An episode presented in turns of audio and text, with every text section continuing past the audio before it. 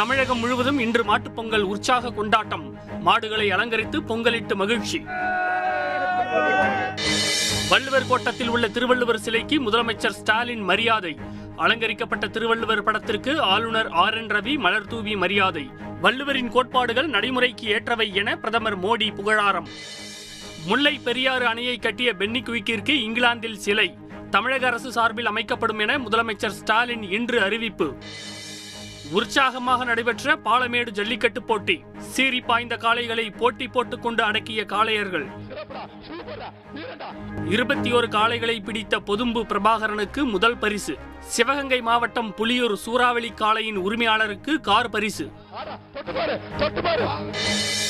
வண்டலூர் அறிஞர் அண்ணா உயிரியல் பூங்கா வரும் முப்பத்தி ஓராம் தேதி வரை மூடல். பூங்கா நிர்வாகம் இன்று திடீர் அறிவிப்பு. உத்தரப்பிரதேச தேர்தலில் 105 பேர் அடங்கிய வேட்பாளர் பட்டியலை இன்று வெளியிட்டது பாஜக.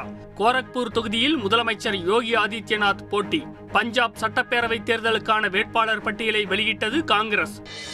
இருபது ஓவர் கிரிக்கெட் போட்டிகளை தொடர்ந்து டெஸ்ட் போட்டிகளின் கேப்டன் பொறுப்பில் இருந்தும் விலகல். விராட் கோலி இன்று திடீர் அறிவிப்பு.